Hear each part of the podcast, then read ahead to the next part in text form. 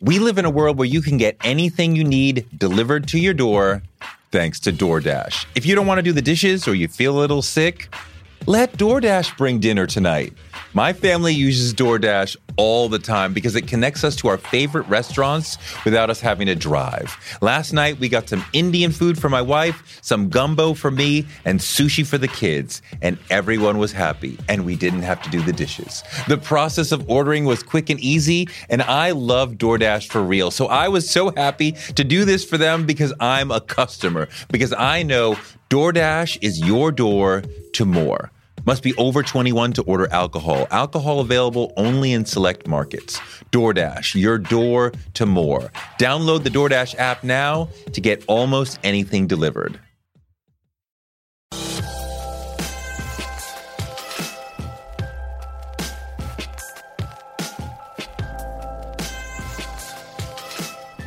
The Judiciary Committee, which I sit on, as you know, should have hearings on three things obstruction of justice, abuse of power, and the culture of corruption that appears to exist at 1600 Pennsylvania Avenue. I'm of the view, particularly given the urgency of what has just taken place with Bob Mueller speaking, that those hearings should commence immediately and that we need to present the information to the American people. Hakeem Jeffries is my congressman. He represents the district I live in in Brooklyn, but he's quickly becoming a national figure. He's the fifth highest ranking Democrat in Congress, and he was critical in the passage of the First Step Act, which represents major criminal justice reform. The act says you must house inmates within 500 miles of their families, which is important because when you cut inmates off from their families, they have no support system to keep them from going deeper into crime. The act says you can't shackle pregnant inmates during pregnancy because that's insane. It also lessens the disparity in the penalties around crack and powder cocaine because they're the same drug. And it imposes that change retroactively. This is important legislation that's going to have a big impact on federal inmates and their families. How did he help get a big bill like that through the system at a time when Congress is dysfunctional and the president is an insane racist? I'm dying to know. And when do we start impeachment proceedings? We talk a lot here about Trump and impeachment and how the Democrats are combating him. I can't wait till we're done with this guy. Anyway, Congress on Your Corner has come to my house. It's the Congressman Hakeem Jeffries on Toure Show.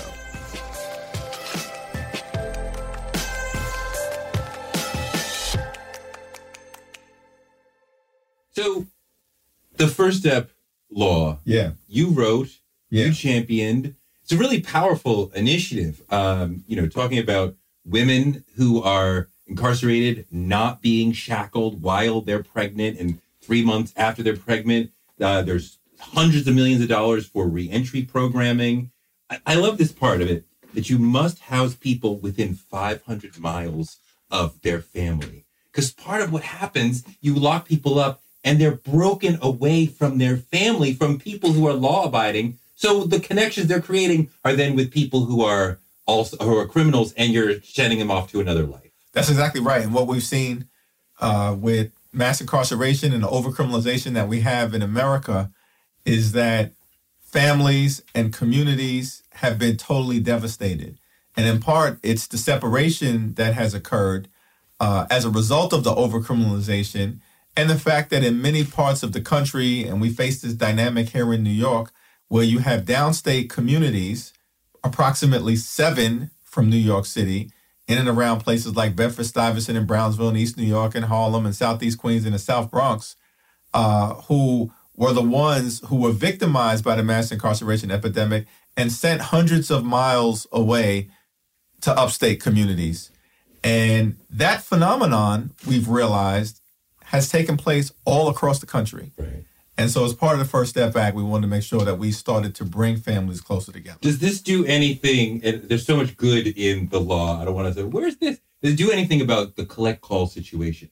That families who are calling inmates are charged usurious rates. They didn't do anything wrong. And it breaks down their ability to continue to talk to their loved ones who are locked up. Yeah, it's a great point on that. And we have begun to limit sort of the exploitation Okay. of incarcerated individuals as it relates to things like the collect call situation and the amount of money that inmates are forced to pay or their families are forced to pay, which are outrageous, uh, as well as the minuscule amount of money that they're actually compensated for the jobs that they do when they're behind bars, often for some multinational, multi billion dollar corporations. So we haven't begun to totally turn that situation around as it relates to those elements of what we would call the prison industrial complex, but we've made some progress in that regard. One of the reasons why we titled this bill the First Step Act is because we concluded that mass incarceration has been with us since 1971. Mm-hmm. It will take more than a singular mm-hmm. Waving of a legislative magic wand to get rid of it, but you got to start somewhere and then build upon that foundation to eradicate the whole system. I feel like three to four years ago, this would have been unthinkable. This sort of a bipartisan approach to giving uh, inmates something, right? We're going to put you closer, right? We're going to give you some reentry money. We're going to try to help you.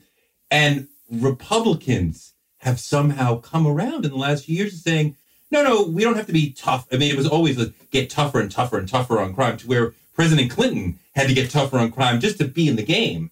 And now Republicans are coming back to where progressives have been of being more, I don't want to say softer, but more empathetic toward people who are locked away.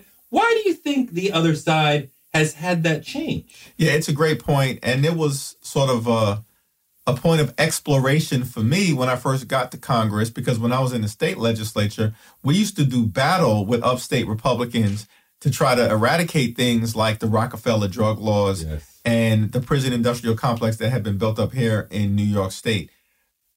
I arrive in Washington and I begin to see the early foundation for a bipartisan effort. I remember I was put on the task force for overcriminalization uh, reform to deal with this phenomenon in America. And one of the witnesses that I agreed with early on in that testimony was someone from the Heritage Foundation. And at 1st mm-hmm. I'm trying to figure out, am I being hustled right now? Right, right. Right. right as you right. know, Touré, that's a conservative think tank. But then as we began to unravel the situation, the fiscal conservatives came to the conclusion that overcriminalization in America had an adverse impact on our ability to be economically competitive. Mm. And that spending $80 billion per year in incarceration was the equivalent for fiscal conservatives of a failed government program. Mm. Then you had the Christian conservatives, the evangelicals, who fundamentally believe in redemption because that's at the core of Christian theology. Yep. And so the notion of helping currently incarcerated individuals successfully transition back into society, as we did with the First Step Act, allocating uh, or authorizing 375 million dollars over a five year period to bring to life reentry programming appealed directly to the evangelical spirit of giving everybody a second chance. Mm-hmm. I'm old enough to remember um, my father calling me. We, we, I grew up in Boston, and my dad calling me and say, "Len Bias is dead." And I'm like, you must be joking. Yeah. You know, like he was just drafted by the Celtics yesterday. This is a new era for the Celtics. We were Celtics fans. And uh, he's like, no, no, it's, it's real. And that was the beginning of a lot of the uh, sentencing madness, right? And that was 1986. yes, right? Yeah. Yes, yes. And so crack sentencing from that incident and from that moment went exponentially higher. Part of what the First Step Act does is is it rolls that back, right? That's right. So are we? We're not. We're still not at parity, right? Like it's still right. powder cocaine will get uh, less of a penalty than crack cocaine, right? Yeah, so that's correct. So in 2010, to give credit to President Barack Obama, you had the Congress pass the Fair Sentencing Act. And what the Fair Sentencing Act uh, did was to change the crack cocaine, powder cocaine disparity from 100 to 1, which is outrageous. it's the same drug. It's the same drug. There's no pharmacological difference between the two drugs. I've always wanted to use that word. there you go. I can't spell it, but I know what it means, right? no chemical difference between crack cocaine and powder cocaine, yet you had a 100 to 1 difference. It dropped it down to 18 to 1, which was substantial progress. Still not parity as it should be, but substantial progress. However, it wasn't made retroactive. And that's what this does. And that's what this the First Step Act does. So essentially, what you had were thousands of people remaining incarcerated under crack cocaine sentences that the Congress said were unjust, but because it was not retroactive, still were locked up. We were able to get retroactivity, which is a rare thing uh, in terms of criminal justice reform and the application of most laws. And that was a line in the sand for many of us. Uh, at the end of the day, on sentencing reform, it happened. And as a result, thousands of people who are currently in the system are on their way out of the system. Most most bills, I mean, the vast majority of bills don't pass, right? They die fairly quickly. This one gets through. I'm curious about how that works. You write it, right? You bring it up in committee, it gets out of that, but that's just procedural. What are you doing to make it pass? Are you visiting members? Are you offering, hey, look, if you vote for this, I'll vote for that thing for you? Like, what, how do you make that process work? Yeah, well, part of the reason why I was able to come together is that you had the lead Republican who did a tremendous job on this bill, Congressman Doug Collins, who is a conservative Republican from rural Georgia. And I was the lead Democrat in the House. And we were able to come together behind the principle that mass incarceration is not a Democratic problem or Republican problem, it's an American problem. Well, how did you loop him into what you wanted? Because part of the game is Republicans don't want to see Democrats have any success, and sometimes vice versa. So he's incentivized to be like, uh, Congressman Jeffries, I don't, I, Jeffries, I don't want you to have any kind of win, so no. Yeah, well, that's been one of the interesting things about serving on the Judiciary Committee, where we often don't agree. We have jurisdiction on the Judiciary Committee over civil rights, women's rights, reproductive rights, gun ownership rights, immigration rights. These are tough issues, right? Controversial issues where Doug Collins and I, for instance, don't see eye to eye. But we also have jurisdiction over things like uh, privacy in and around the internet, where there's growing consensus, intellectual property, copyright, things of that nature, as well as criminal justice reform, where for the reasons that I talked about earlier, in addition to the fact that we have libertarians, folks like Rand Paul, who don't believe in uh, government overreach and want to fight that, and we're convinced that government overreach in the criminal justice space, where they can take away your life or your liberty, is of utmost concern. And so you had this coalition of Republicans who were open minded, and Collins and I were able to come together and revisit criminal justice reform that was on the top of the agenda in the final year or two of the Obama administration, mm-hmm. and we came close, but then the presidential election got in the way. Right. And so Donald Trump gets elected, and at first it was unclear whether we'd be able to bring the coalition back together. But Collins had a conversation that he wanted to reintroduce the bill. Uh, I said, you know, I'm game for it, but let's carve out, you know, a strategic pathway forward. And then Jared Kushner, interestingly enough, uh, indicated from the administration perspective uh, that he wanted to try to do something on prison reform. And he invited me to the White House. At first, I said, Well, I think it's better if you come to Congress and let's have a conversation here to see whether he was. Why was that important? Well, because, you know, from my standpoint, the, the you know, it, it was it's an inflammatory thing for me to show up at the White House because of everything else that Donald Trump represented. And so I didn't want to show up at the White House for a potential photo op that wasn't going to turn into anything. You didn't want to be used. I didn't want to be used. I wanted to make sure that the administration was serious. I didn't know Kushner at that point. Um, but he comes to the Hill. He agrees, to his credit, to come sit down, talks to Collins and I first, and then eventually myself and Cedric Richmond have breakfast with him at the House dining room to talk about what was possible. And I think we became convinced that because of his own experience with his father having been incarcerated, as he has mm. talked about, that he was authentically committed to trying to get something done from the administration perspective. And once I was convinced that there was a pathway to eventually get something not just out of the House, we would control that process, or the Senate, the senators would handle that, but that if we got something to the president's desk, he would sign it, then we were all in on the effort. And it to your question really is a case by case, member to member effort. First, try to convince members on the Judiciary Committee that this is the right thing to do. And then we got it out of committee um, with the majority of Democrats on the Judiciary Committee supporting it. And then we had to battle it out on the House floor because there were some advocacy groups initially, like the NAACP uh, and the Leadership Conference on Civil Rights, that were of the view that if you can't do prison reform and sentencing reform together, abandon the effort.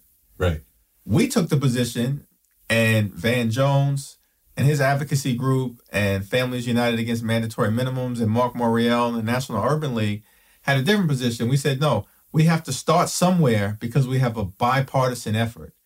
And if you can get a meaningful bill, even if it starts as prison reform, helping currently incarcerated individuals, the most vulnerable in society, successfully reintegrate themselves back into the community, that's the starting point to negotiate something up. And it there. sounds like you are listening on the other side for where can I find common ground? Your father was incarcerated, so you have some empathy. Uh, you are a Christian, so you can deal with redemption. You right. So wherever we can find whatever way I can get you to agree, I'm looking for that. That's absolutely correct. And you try to find ways and areas where people are authentically committed to the issue. Because if you're going into battle, you want to make sure that the people you're going into battle with are going to be riding with you so that when the other side opens fire on you, they don't start running in the other direction. They're right there with you. And you know, systematically, both the folks on the Democratic side, Cedric Richmond, who was the chair of the Congressional Black Caucus, phenomenal. Karen Bass, who was also on the Judiciary Committee with me, phenomenal. We all were in alignment that this was the right thing to do. So that was really a starting point for me. And then we were able to build upon it. Knew we had a conservative coalition on the other side, led by Doug Collins. Knew that Kushner was successful. Knew that the Koch brothers and Grover Norquist and Newt Gingrich and all of these folks had expressed an interest so that um, if the Fox News crowd were to start acting up, that Trump would actually have people on the hard right who right. were in his corner. Um, so, you know, we kind of pieced all of these things together and realized that there was a real pathway toward getting something done. You talk about wanting to go into battle knowing that those folks are going to stand with you. That has been a big problem for Republicans because Trump is not consistent. They go into battle on a given issue and then he's like, sure, Nancy, I'll give you what you want. And everyone's like, what, what are you talking about? What are you doing? All right, let's get to the heart of the matter. Impeachment, right? I you're against impeachment. Correct? Well, I'm of the view that there's a process and that impeachment is not on the table yet, but it's also not off the table. Do you want to see the process begin? I think, well, we're going to have to have a group discussion about that. And I don't want to get out ahead of Jerry Nadler, and I don't want to get out ahead of Speaker Pelosi. What Jerry Nadler has said, however, and I agree with this perspective, is that the Judiciary Committee, which I sit on, as you know, should have hearings on three things obstruction of justice, abuse of power, and the culture of corruption that appears to exist at 1600 Pennsylvania Avenue. I'm of the view, particularly given the urgency of what has just taken place with Bob Mueller speaking, that those hearings should commence immediately and that we need to present the information to the American people. What you call those hearings, that'll be a decision that ultimately will be made by both Chairman Nadler and Speaker Pelosi. But the substance of how to proceed has to begin immediately. Are you so? As, is there a difference between you and Speaker Pelosi on that issue? Because she seems to be like, no, this is not good for us, not good for the country. We're not doing that. Well, no, Speaker Pelosi, I think, is clear that from the context of the investigation, she's already on board with supporting Chairman Nadler in moving forward with hearings on obstruction of justice, on abuse of power, and on the culture of corruption that appears to have existed at 1600 Pennsylvania Avenue and may still exist. Now, where Speaker Pelosi and I have said that we need to proceed with caution is launching full on into what you would call an impeachment proceeding without gathering all of the evidence. Because, you know, my perspective has been the House is functionally the grand jury, right? We have the capacity to issue an indictment. Yep. We didn't have to send that indictment in the form of impeachment over to the Senate. But in order for that indictment to be as strong as possible, you have to gather the evidence. Yeah. So our view is one, we should have the unredacted Mueller report because you can't trust. You have not seen the unredacted Mueller report? We have not seen the unre- no no member of Congress on the House side, Democrats have seen How's the that? unredacted Mueller report. How's that? Well, in part, so they offered to allow a few committee chairs and the speaker and a few members of leadership the report, but to do it in a classified setting, which would have meant nothing because you could have looked at the report and then you would have left the room and not been able to communicate to anyone, including Touré, on this wonderful podcast. It would have made no sense, right? So we've refused to do it. What we're saying is you can't trust the so-called attorney general right. that those redactions were legitimate. So before we proceed with whatever we're going to figure out, we need to see the unredacted Mueller report. We need the underlying documentation. And we want to hear, the American people should hear from Bob Mueller. He should tell his story. He should do it publicly. And my view has been let's take those methodical steps and then see where that leads us.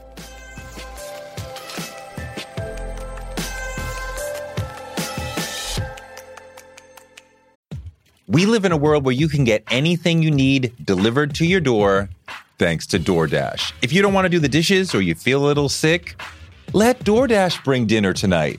My family uses DoorDash all the time because it connects us to our favorite restaurants without us having to drive. Last night, we got some Indian food for my wife, some gumbo for me, and sushi for the kids, and everyone was happy, and we didn't have to do the dishes. The process of ordering was quick and easy, and I love DoorDash for real. So I was so happy to do this for them because I'm a customer, because I know DoorDash is your door to more. Must be over 21 to order alcohol. Alcohol available only in select markets. DoorDash, your door to more. Download the DoorDash app now to get almost anything delivered. One of the people who helped inspire me to want to be in broadcasting is Oprah Winfrey. She's an inspiration for so many of us, but her daytime talk show was so incredible and it told me that you could be black and authentic and real on TV. And that made me want to do it too. Black Stories, Black Truths is NPR's new collection that's a celebration of blackness. Each of NPR's black voices are as direct, varied, distinct, and nuanced as the black experience itself. In the Black Stories, Black Truths collection, you'll hear stories of joy, resilience, empowerment, and how to create world shifting things out of struggle. Every episode is a living account of what it means to be Black today, told from a unique Black perspective. Black perspectives that haven't always been centered in the telling of America's story, but now they are the story. On NPR's Black Stories, Black Truths, you'll find a collection of some of NPR's best podcast episodes celebrating the Black experience. Hear a feed of episodes from across NPR's podcast that center Black voices. Turn on NPR today and hear a range of voices as varied, as nuanced, and as Black as we are. Stories should never be about us without us. Listen now to Black Stories, Black Truths from NPR, wherever you get your podcasts. Influencer. It's a word that gets tossed around a lot these days. There is a woman who went the distance, who broke ground as the first true influencer by living a remarkable life. Her name, Elizabeth Taylor. I'm Katy Perry. This is the story of the original influencer. This is Elizabeth the First. Elizabeth the First, the podcast, wherever you listen. Get back to the show in one second, but I want to give a shout out to longtime supporter of Touré show, Saxx Underwear. That's S A X X Underwear.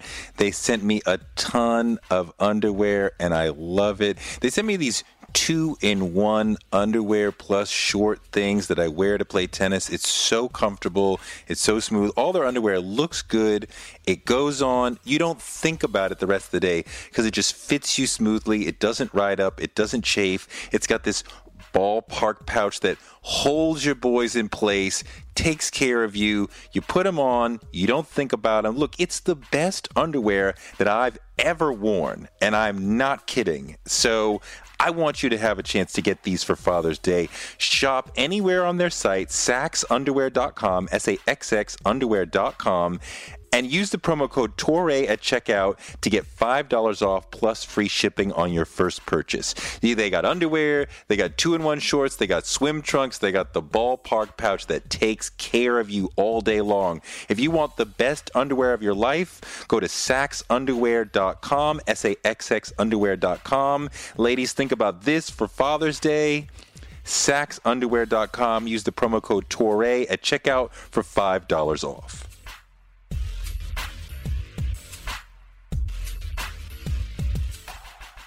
How much does the calendar impact the, the the the thought process there? By which I mean we are into the 2020 election. Are people saying we're about to have a national referendum on whether or not she remain president? Let's not throw this into the mix of that. Like, let, you know, if it was 2018, would we be doing would we be doing impeachment, or or how much of that is part of it? Yeah, it's a great question. In my view, we still have a substantial period of time to follow the facts. You know, make sure we apply the law and be guided by the Constitution, irrespective of the political calendar. In part because I think there are what 22, 23 candidates. I think it's, it's 60 now. yeah, I mean, it's going soon to be. It's going to take a while for the Democratic primary to sort through yeah. the almost two dozen candidates that exist, which is a good thing. Let that process play itself out. Let them make their case to the American people. We're going to legislate. We're going to investigate, and if necessary, we're going to continue to litigate against the effort to stonewall us that's taking place amongst the Trump administration. We can do all three at the same time. Do you are you are you of the view that an impeachment proceeding could be bad for the Democratic Party? I don't necessarily share that perspective. I think that it will be dangerous for us to make a decision about impeachment anchored in politics. Yes. Either way, to either decide that we're not going to impeach because that may be bad politically, or that we are going to dive into impeachment because we think it'll help politically. At the end of the day, we're charged with the solemn constitutional responsibility of trying to figure out did this president commit high crimes or misdemeanors? The Mueller investigation appears to have presented at least 11 different instances of serious obstruction of justice that could lead to that conclusion. But we need to work our way through that process. We need to do it methodically yet aggressively I think, you know, going too deep into the 2020 campaign could present challenges, but we're not even close uh, right. to that danger zone right now. Do you feel the pressure from the progressive wing of the Democratic Party that says we want an impeachment hearing and the Democrats are being uh, spineless and weak once again by not doing that? Well, I mean, I understand why people are enthusiastic about wanting to storm the castle because the president is totally out of control. Mm-hmm. But I think we have a responsibility as members of Congress to continue to be thoughtful in how we approach things. Not to say that others who want us to jump straight to impeachment are not being, but you know we're in a we're in a war right now. You know, for the heart and soul of the country, for the premise of the rule of law, and we also are likely to have to battle this out eventually before the Supreme Court. When there's a dispute between Congress on witnesses or hearings or testimony or evidence and the executive branch, the Constitution says the courts ultimately have to decide it. Now, one of the things that the courts weigh is whether one side or the other have attempted to arrive at a reasonable accommodation mm-hmm. of the other side's concerns. Now, the president and that crew are being totally unreasonable. True. We're going out of our way to be Mr. and Mrs. Reasonable in how we approach things, in part because we have to give ourselves the best chance to succeed when we are trying to get the evidence, the information, and the documents that could lead us down the road of a more serious consequence for the president. Do you think the president is racist? You know, what I've said about the president is that he has a history of engaging in racially offensive, inflammatory, and derogatory behavior. Yes. Going all the way back to the 1970s when the Trump uh, organization was sued by the Nixon Justice Department, not yes. the Kennedy, not the Johnson, right. not the Carter, right. Justice De- the Nixon Justice Department for racial discrimination against Black and Latino housing applicants. And then, of course, his activity as it relates to the Central Park Five, Right. basically led the lynch mob against those five Black and Latino brothers wrongfully accused, wrongfully convicted, wrongfully imprisoned for a crime they did not commit. And then, of course, uh, this is all predating his behavior, but the five year uh, perpetrating of the racist lie that Barack Obama was not born in the United States of America. So I said, you know what? The facts speak for themselves. I don't want to judge his heart. I can't get into his head. I can characterize and catalog his behavior as I've consistently done Many racist acts. and continue to catalog that behavior as it moves forward through Charlottesville and his attack on black football players at a rally in the deep south, calling them SOBs. I mean, it's on and on and on. S-hole countries.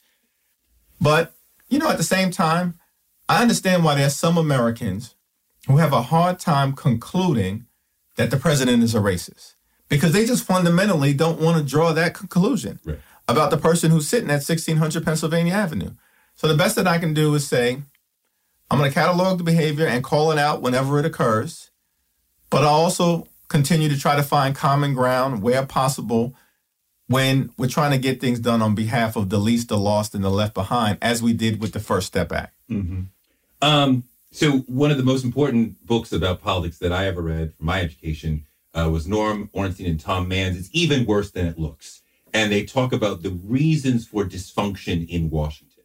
And the big point is that they make is that we have an asymmetrical problem.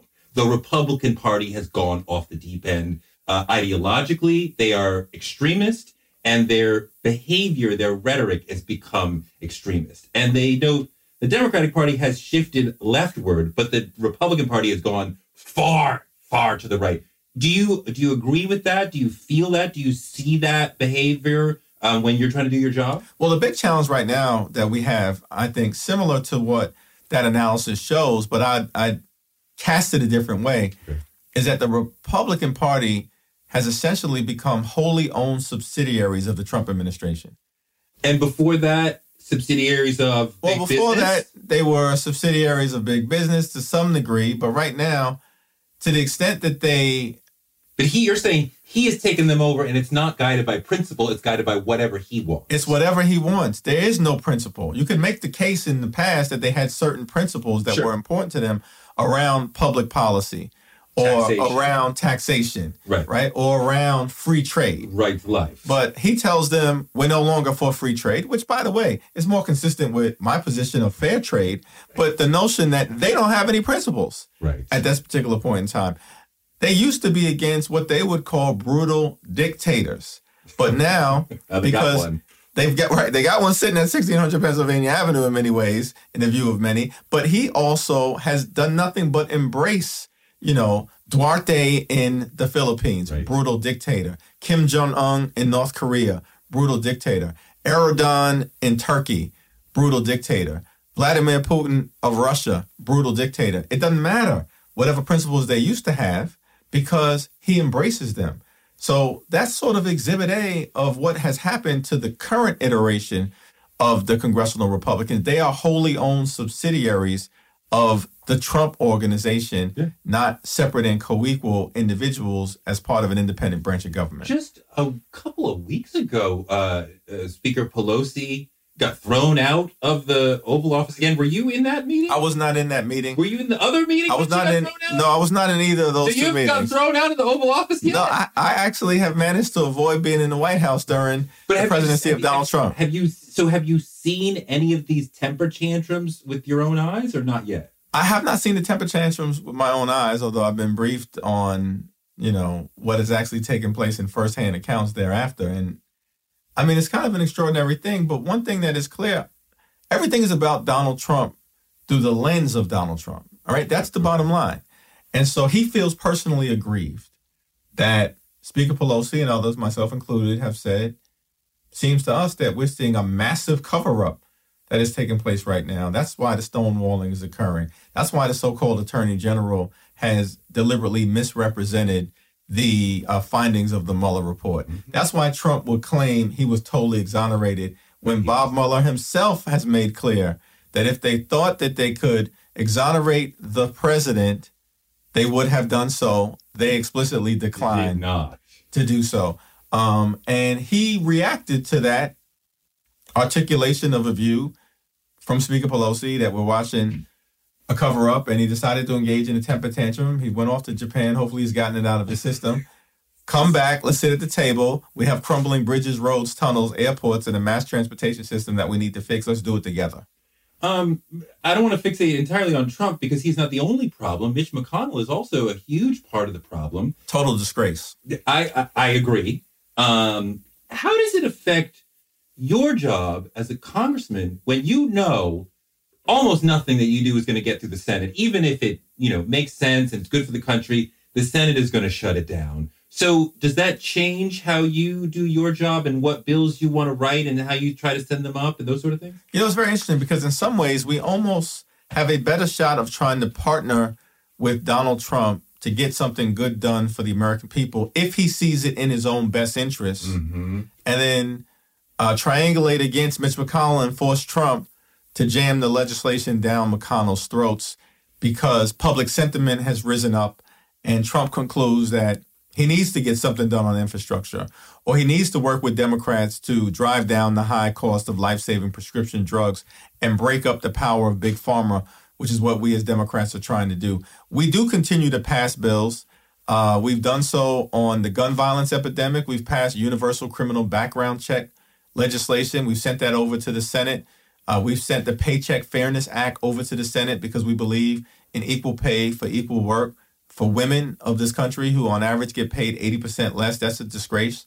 We've sent over the uh, reauthorization of the Violence Against Women's Act. We've sent over uh, legislation related to the Equality Act because we believe that you know love doesn't discriminate, neither should the law when it comes to sexual orientation and gender identity. These are all bills that have gone over to the Senate to die to some degree. It's a legislative graveyard over there. Mitch needs to do his job.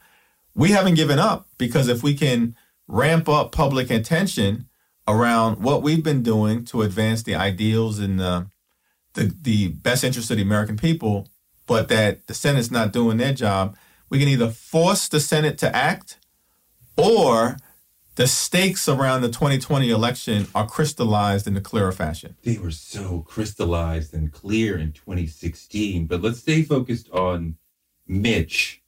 Do you have a sense of what is the point for him? I feel like he puts party ahead of country and power ahead of everything, but I, I don't quite understand the game that he's playing. Well, he calls himself the Grim Reaper.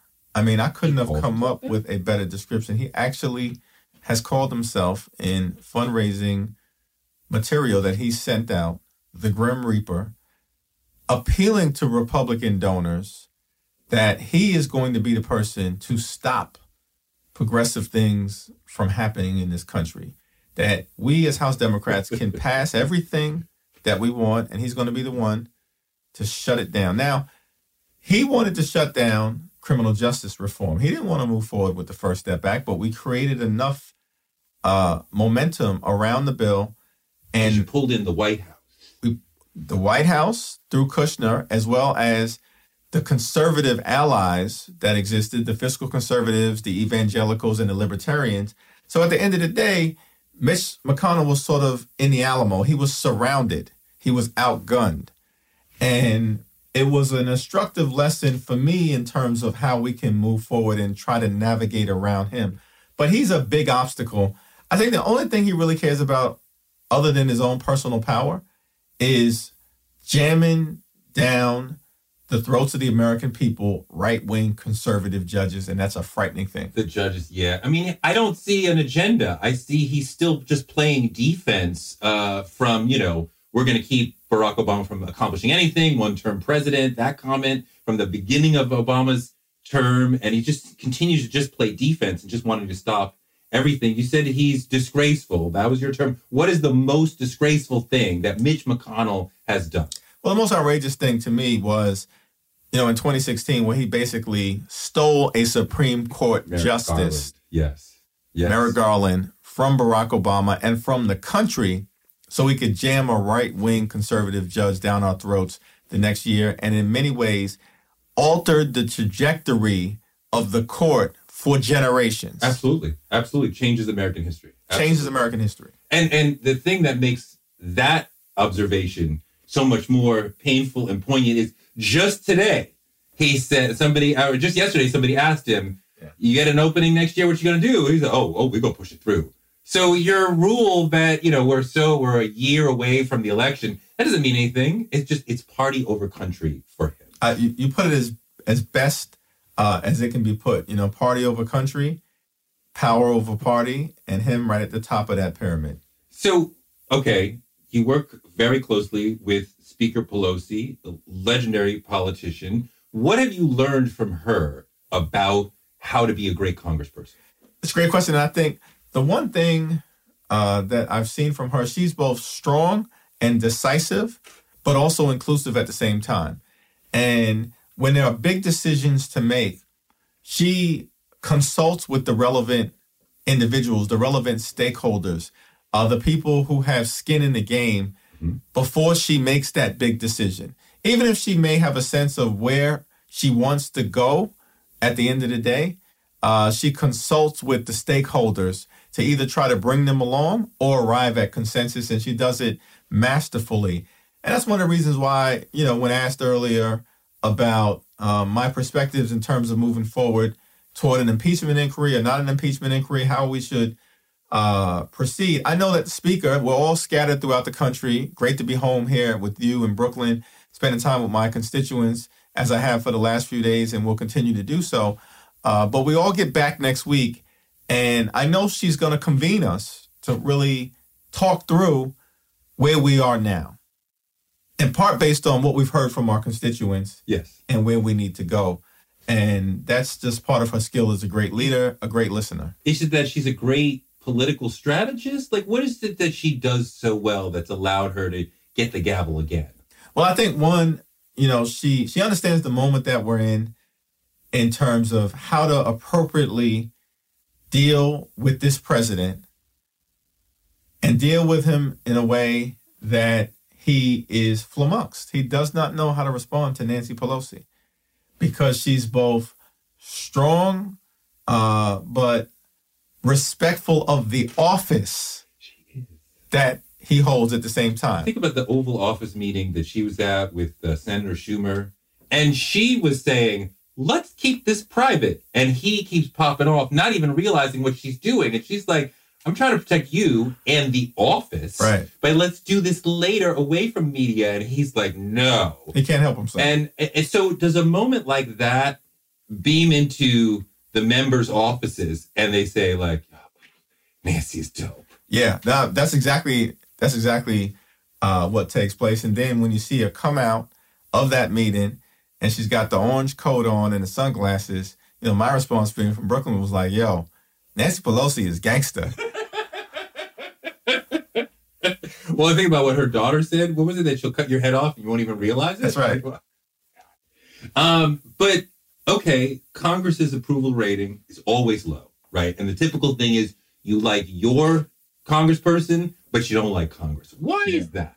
Why is Congress's approval rating always so low? Yeah, it's very interesting. I mean, in part, I think because what gets projected out in terms of what we're doing in Congress is that it's always chaos, it's always crisis, it's always confusion, it's always conflict. People don't see the effort to get things done and to find common ground, even around the First Step Act. You know, um, it was a monumental step forward in terms of criminal justice reform. I appreciate the fact that you're covering it in such great detail. Not everyone does that. It was a one day story in a lot of the national outlets, uh, or a half day story to tell you the truth, notwithstanding the fact that, as you've laid out, it represents a dramatic sea change. Yeah. In 1994, the crime bill is passed. That accelerates mass incarceration. Democrats and Republicans actually are both responsible for that crime bill, and they're going to have to own it. 25 years later, we're in a situation where the First Step Act passed, dramatic and overwhelming support from Democrats and Republicans, progressives and conservatives to go in a totally different direction.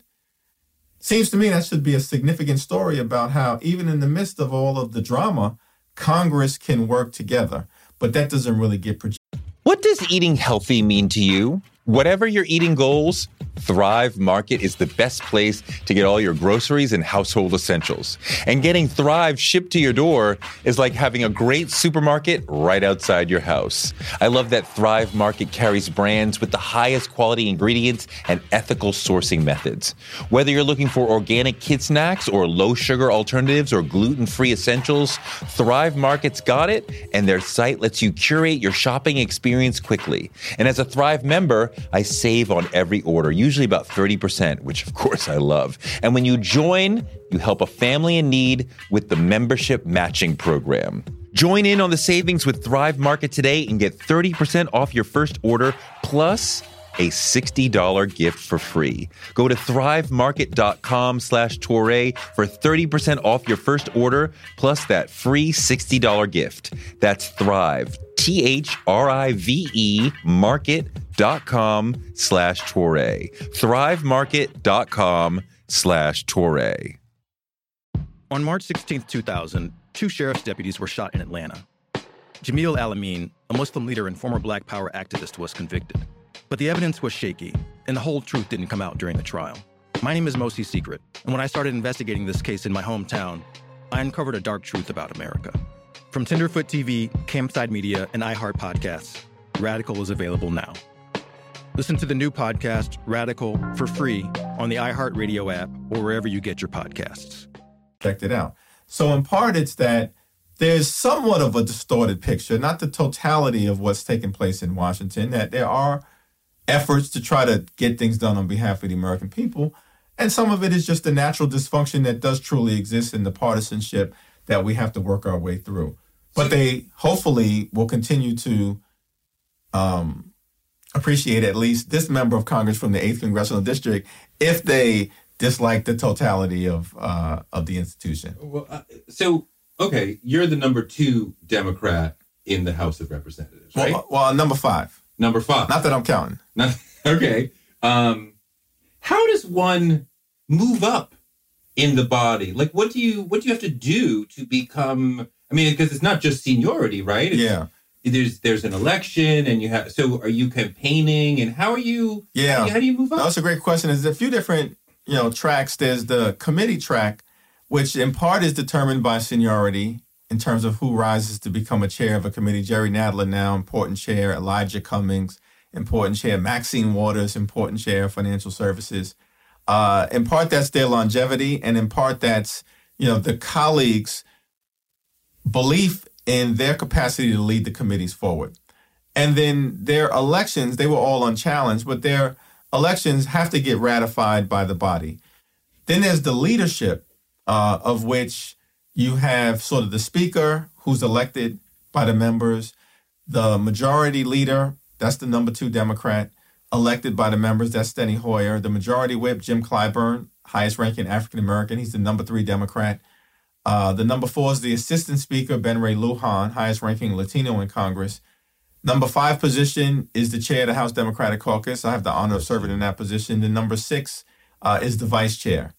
Those are the top six positions. There are other leadership positions as well, but they're not uh, ranked chronologically. Part of it is about longevity. Right? Yeah. Pelosi's been there for a long time. Steny Hoyer's been there for a long time. Jim Clyburn's been there for over hundred years.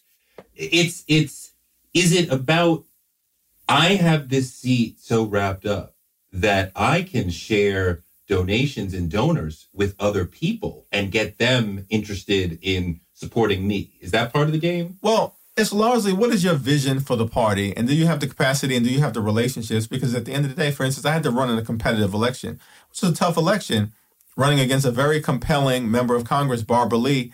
Both of us were competing. There was a third candidate linda sanchez who at the 11th hour decided not to run. So it wound up being a uh, election where the electorate is the actual members. Right. and you know it was tough because as a fellow cbc member it was a friendly contest of ideas two different generations represented in that Are you are you like going to each member's office to campaign and those sort of things? speaking to individual members, going to their offices, seeing them on the floor, picking up the phone and calling them. There are actually uh, whip teams, you know, for every competitive legislative election. So I had a group of members who I knew had my back, and then you talk to them about who are their relationships, but fundamentally, it was about making the case. What was my vision? I said, well, as chair of the House Democratic Caucus, as we transition from the minority to the majority, we have to be able to continue to message with discipline. That's what helped us win the House. You know, legislate with precision. We want to be able to get things done. I was able to be involved in that effort around the First Step Act. Uh, and then proceed with operational unity, knowing that we would face opposition from Mitch McConnell and also a hostile figure at 1600 Pennsylvania Avenue. So maintaining that operational unity was important. That was sort of the platform that I ran on, and I had to make the case to every individual member as to why I thought I could do that best. Let me ask you a tricky electoral question, right? Because you sit in the seat that was previously held by Joe Crowley, who famously lost That's right. to Alexandria Ocasio Cortez. So, what are you doing after how many years in Congress? Uh, I'm in my fourth term, seventh year. Seventh year. So, what are you doing to make sure that you're not the next Joe Crowley? Yeah, it's a great question. And I've said to every member of Congress before Joe Crowley lost, and we were talking uh, amongst ourselves in the congressional delegation in the weeks leading up to the congressional primary, where Joe Crowley ultimately lost. And my good friend, who's a tremendous Congresswoman, Yvette Clarke, had a close race unexpectedly. And uh, Carolyn Maloney had a closer than expected race. A young millennial ran against Maloney as well as uh, Congresswoman Yvette Clarke. But I, I made the observation, not knowing what was going to happen on election day, that as long as Donald Trump is president, the electorate will be understandably unsettled. Mm-hmm. And will be wondering whether all of us are doing everything necessary to both resist the outrageousness that's coming out of the White House and from the Republicans on the other side of the aisle and turn things around in this country. And that's a standard that we should be held to, which is a high one. And we all have to go out each and every day, make our case, interact with our voters, don't take anyone for granted. Um, and I think I've been able to do that continuously from the moment that I was first elected. But Joe Crowley's loss to Alexandria, who ran a great race, and she's, you know, an exciting, smart, uh, charismatic member of Congress. But Crowley, by his own admission, acknowledged that he was looking upward as opposed to paying attention to what was happening on the ground at home. Mm-hmm. And it's a reminder for everyone, all 435 members of Congress, now Alexandria herself included, Mm-hmm. That uh, we all have to remember that fundamentally serving the people that we represent at home is the core of what we should be doing. And being seen in the district, right? You have to be known. Look, what's the difference between a good congressman and a great congressman?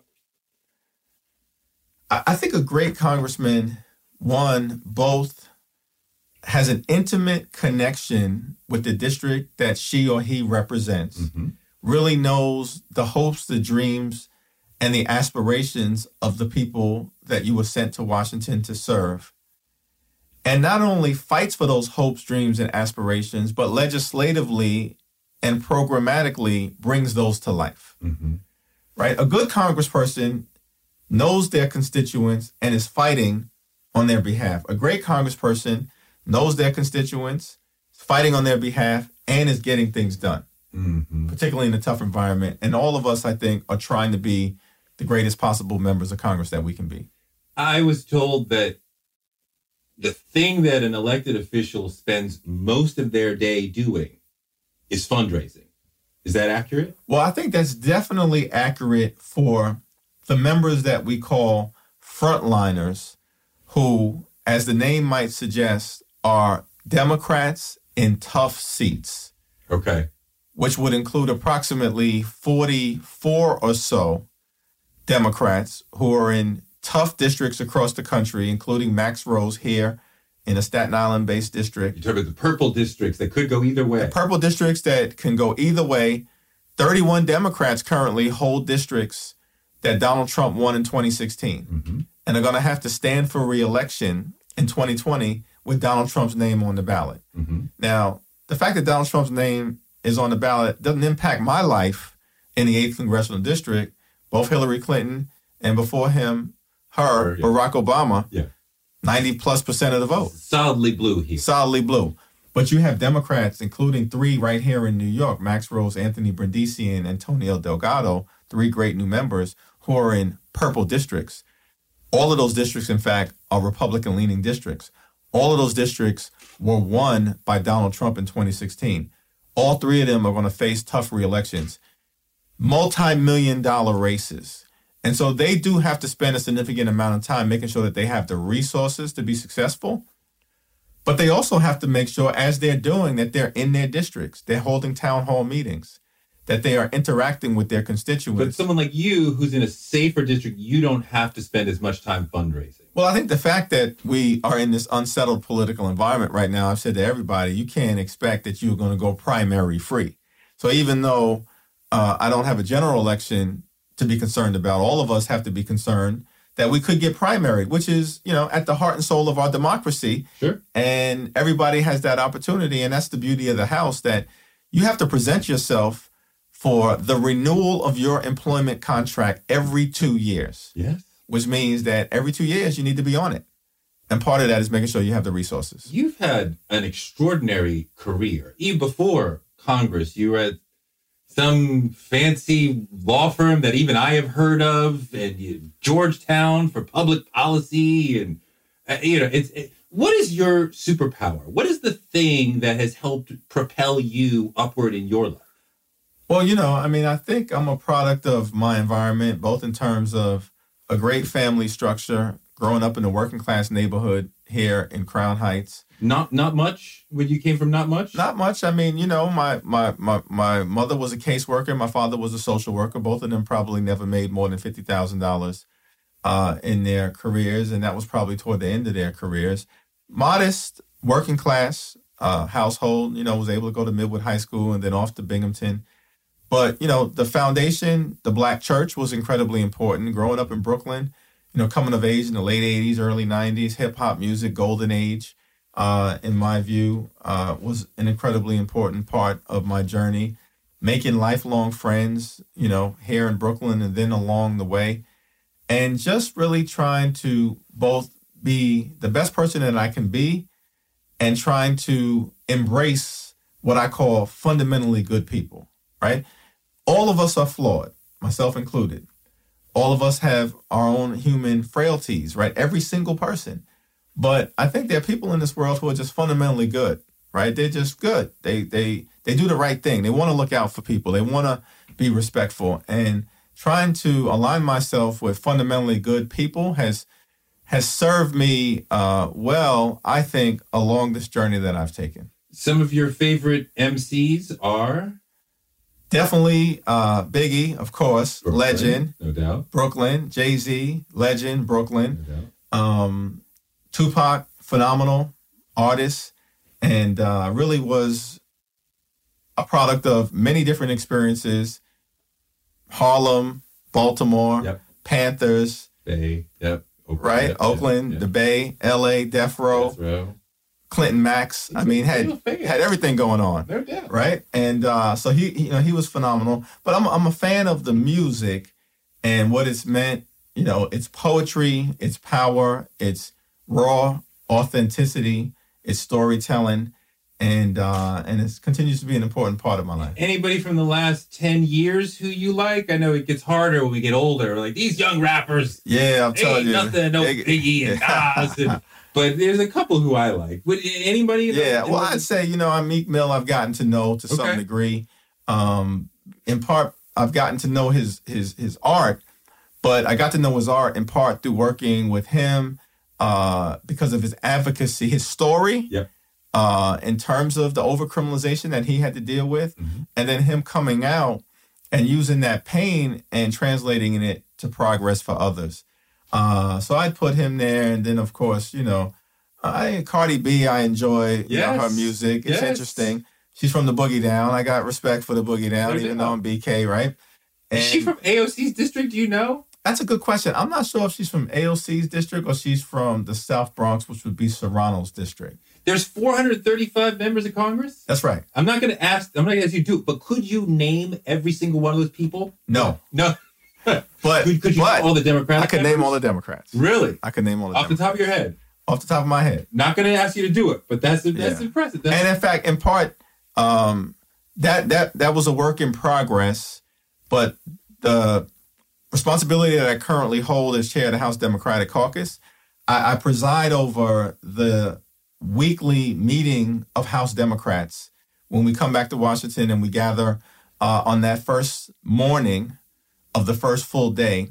And in presiding over that meeting, you know, I've got to be in a position when when someone stands up, I know who that is. I know who that is. Yes. And uh, and so that it's been a joy to, to get to know the members. And by the way, when you're campaigning, you you know you're approaching everybody as well. So that process begins the journey of getting to know everyone. engaging in political ideas, I find myself that I have a very difficult time liking Republicans. I don't like their ideas. I don't like the way that they go about things. I find them very difficult to deal with, to be on panels with, all that sort of stuff. Do you like the Republicans that you are around in Washington, or you, do you struggle? Because this is a very difficult time in the history of the Republican Party. It's a very difficult time, and there are many of them that I'm disappointed with because of you know how they've just abandoned their values to basically be part of what the former senator Bob Corker from Tennessee called the Trump cult. Yeah. That's been unfortunate. But there have been other Republicans that I've gotten to know, I've disagreed with, but you know, had a lot of respect for Paul Ryan, and he was helpful in helping us usher through criminal justice reform. Uh, Trey Gowdy, I serve with on the Judiciary Committee, and of course, we agree to disagree in the approach that he took around Benghazi. But I actually grew to respect his craft as a fierce advocate for his position, notwithstanding the fact that he was in a different place than me. Um, but we worked together on criminal justice reform. And what I found is that if you totally write them all off, then we never would have gotten to a place where we could have done the First Step Act. See, that's why you were there. Not that I could get elected, but I couldn't do it. Because, I mean, those two in particular are particularly unctuous to me. I'm very angry with uh, Paul Ryan, the way he did his job, and Trey Gowdy. I'm, he's one of the worst of the whole Benghazi thing. I'm like, it's unforgivable just as a way of dragging the country off in a direction that it should not have been. And now they claim this is a witch hunt when they're the ones that Right. engaged in the witch hunt. Right, right. Um, you were. Let me. Can I go back a little bit further in your career because you represented CBS, right? When there was a lawsuit against, uh, was it MTV with with the Super Bowl? With Yeah, the, so it was interesting. I had the wardrobe malfunction. Yeah. So, so within your capacity as a lawyer on that team, if you could speak about it, is it your position that Janet planned to do that? I don't believe she planned to do it based on my information, though I never was part of a personal interview with her. Of course. But it was interesting because I had just transitioned from Paul Weiss, which is the law firm I was at, into Viacom. At the time, Viacom owned both CBS and MTV. And that Super Bowl, as you know, took place in January. It was a good Super Bowl. I think it was the New England Patriots You and can remember the game. the Carolina Panthers, if memory serves me correctly.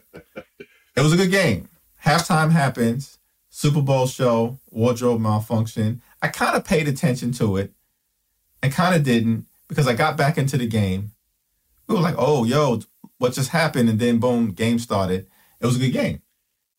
Then I'm on my way home and I say, wait a second.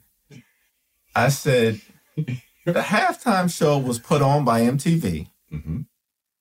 And the broadcast was on CBS. Mhm. I now work for Viacom. Mhm. This is about to affect my life for the next couple of months. My phone's about to ring. What did I just get myself into?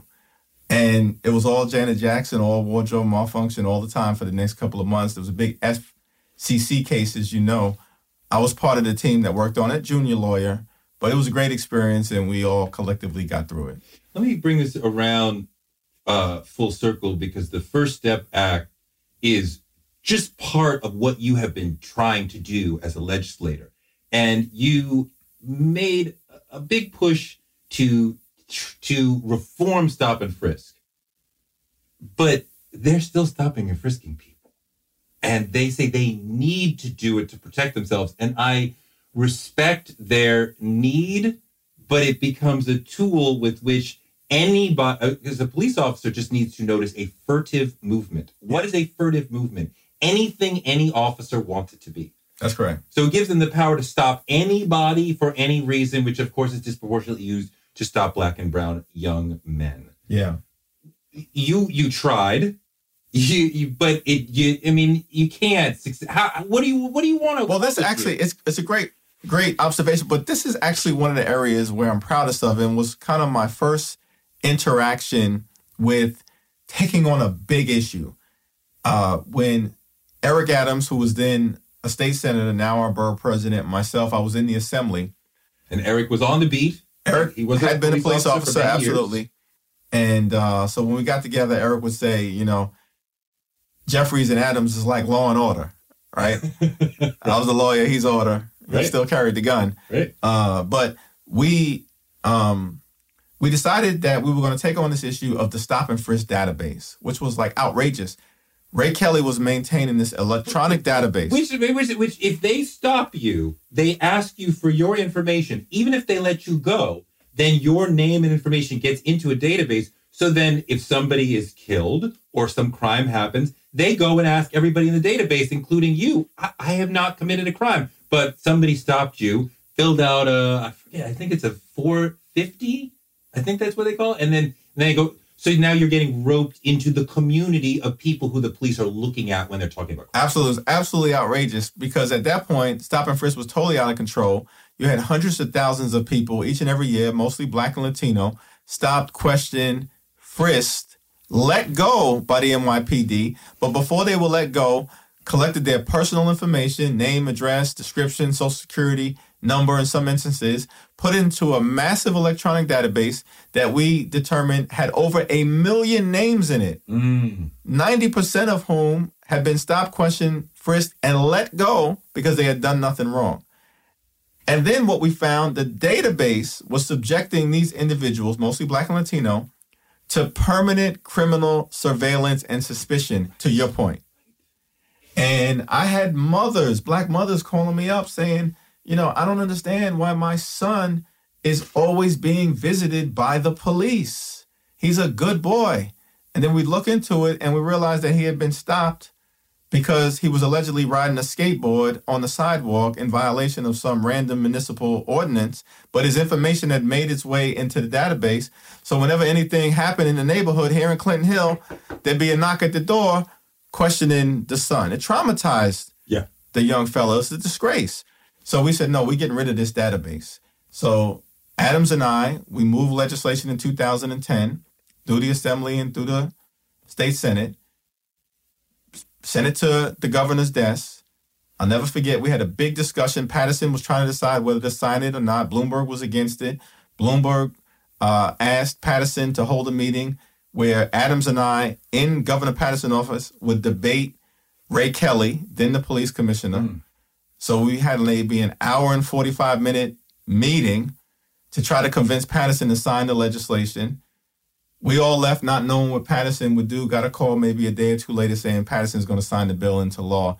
Come to the bill signing ceremony. One of the proudest moments that I've had. That, in many ways, was the beginning of the end of stop and frisk as we know it.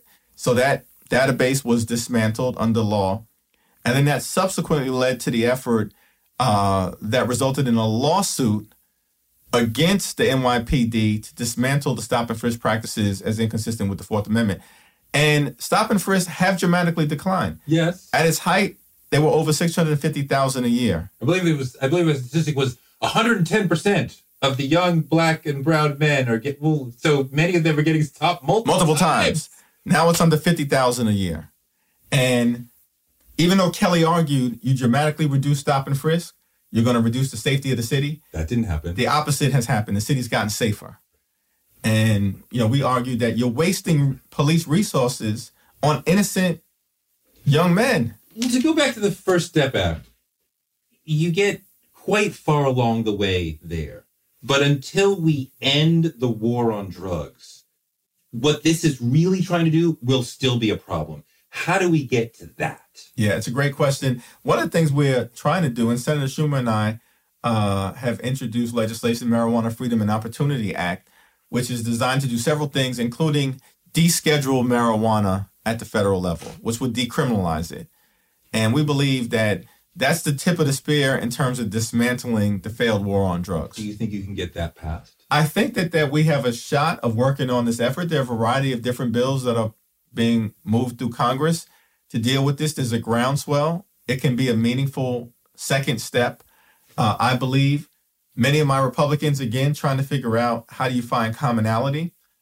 Many of my Republican colleagues believe, or at least they did pre Trump, we'll see what happens, but they did believe in federalism, in states' rights. So, states across the country, including purple states and even some red leaning states, contemplating decriminalizing marijuana or legalizing medical marijuana. So let's let the states do their thing. We can never arrive at full state autonomy on this issue if it's criminalized at the federal level. Right. And so we think there's a strong federalism argument to be pursued here that will attract a lot of our Republican colleagues. Good luck. Thank you.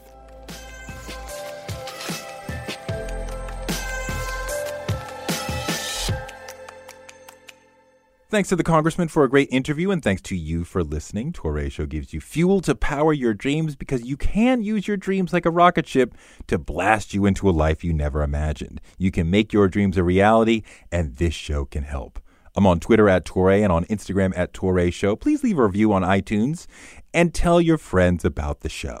Touré Show is written by me, Touré, and produced by Jackie Garofano. Our editor is Brandon Tagoe, and our photographer is Chuck Marcus.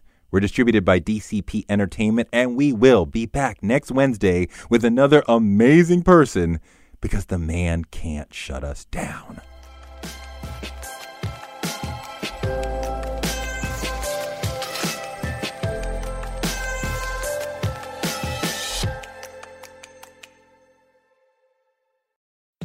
We live in a world where you can get anything you need delivered to your door thanks to DoorDash. If you don't want to do the dishes or you feel a little sick, let DoorDash bring dinner tonight. My family uses DoorDash all the time because it connects us to our favorite restaurants without us having to drive. Last night, we got some Indian food for my wife, some gumbo for me, and sushi for the kids, and everyone was happy, and we didn't have to do the dishes. The process of ordering was quick and easy, and I love DoorDash for real. So I was so happy to do this for them because I'm a customer, because I know DoorDash is your door to more. Must be over 21 to order alcohol. Alcohol available only in select markets. DoorDash, your door to more. Download the DoorDash app now to get almost anything delivered.